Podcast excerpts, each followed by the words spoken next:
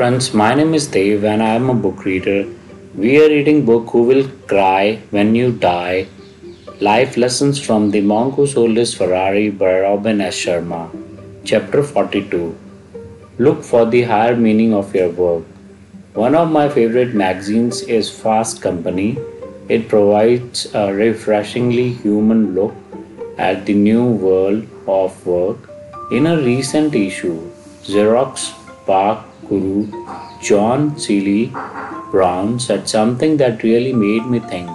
The job of leadership today is not just to make money, it's to make meaning.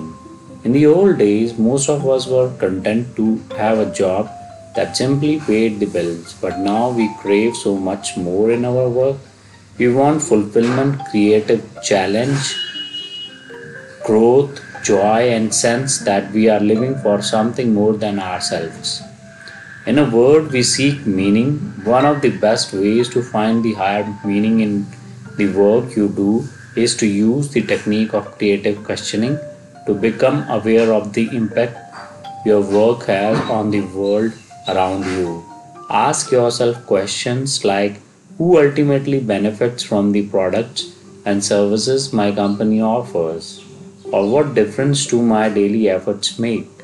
Once you do so, you will start noticing the connection between the work you do and the lives you touch. For example, if you are a teacher, stop focusing on all the tremendous changes in your profession and remember that every day you enter that classroom, you have the privilege to shape a young mind. There are children and families that count on you. If you are a financial advisor, remain centered on the fact that your services help people retire early, build the homes they have always wanted, and fulfill their dreams. If you are an insurance professional, remember that you help people bring security to their lives and serve them in times of need. And if you are a retail clerk, think about how your work serves people and how the products you offer them add joy to their lives.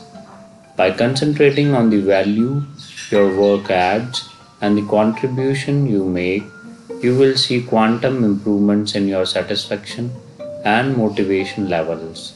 Few things energize the human spirit more than the desire to make a difference in the lives of others. Mahatma Gandhi knew this, Nelson Mandela knew this, and Mother Teresa knew this. The simple shift of mind I am con- encouraging you to make can bring a whole new sense of enjoyment in your life. Thank you.